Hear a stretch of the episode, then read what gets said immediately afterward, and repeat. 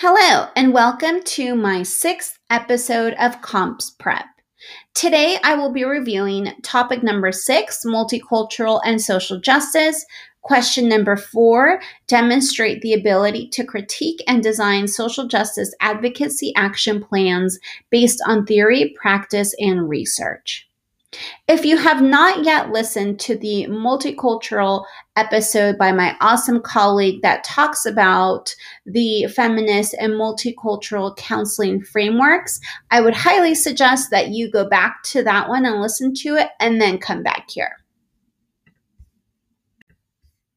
All right, if you're in the right place, let's go ahead and get started.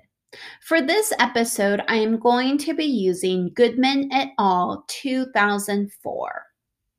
Let's get started.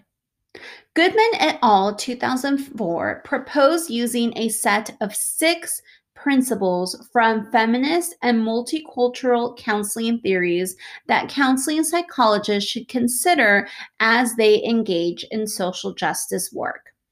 Goodman et al. aim to articulate the major tenets that run through both feminist and multicultural counseling frameworks to demonstrate how we can interweave these two conceptual systems as we work towards social justice.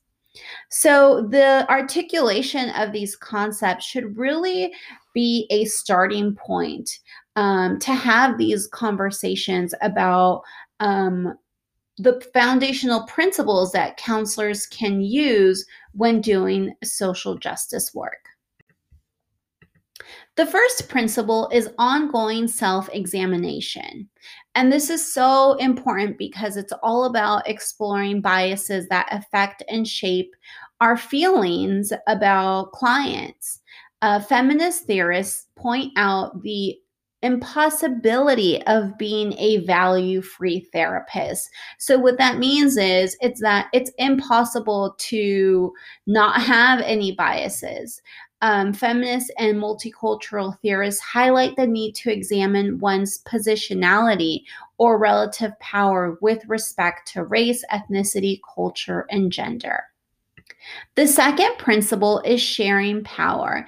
And one of the central goals of feminist and multicultural counseling theory is to facilitate that shared power between clinicians or researchers and the individu- individuals um, with whom they're actually working with.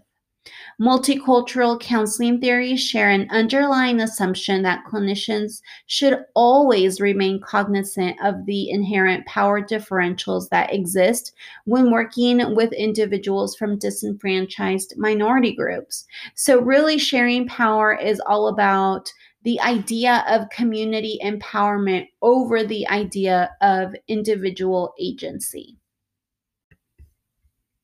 The third principle is giving voice.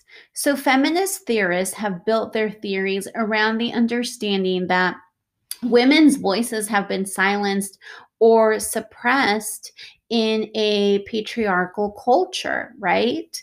Um, multicultural theorists go beyond the expectation that counselors adopt the perspectives and methods of their clients and really urge that they advocate for their clients. So, the multicultural theorists really want to go beyond just saying, okay, we're going to understand what our client's culture is all about. They want you to go that extra step and really advocate for them.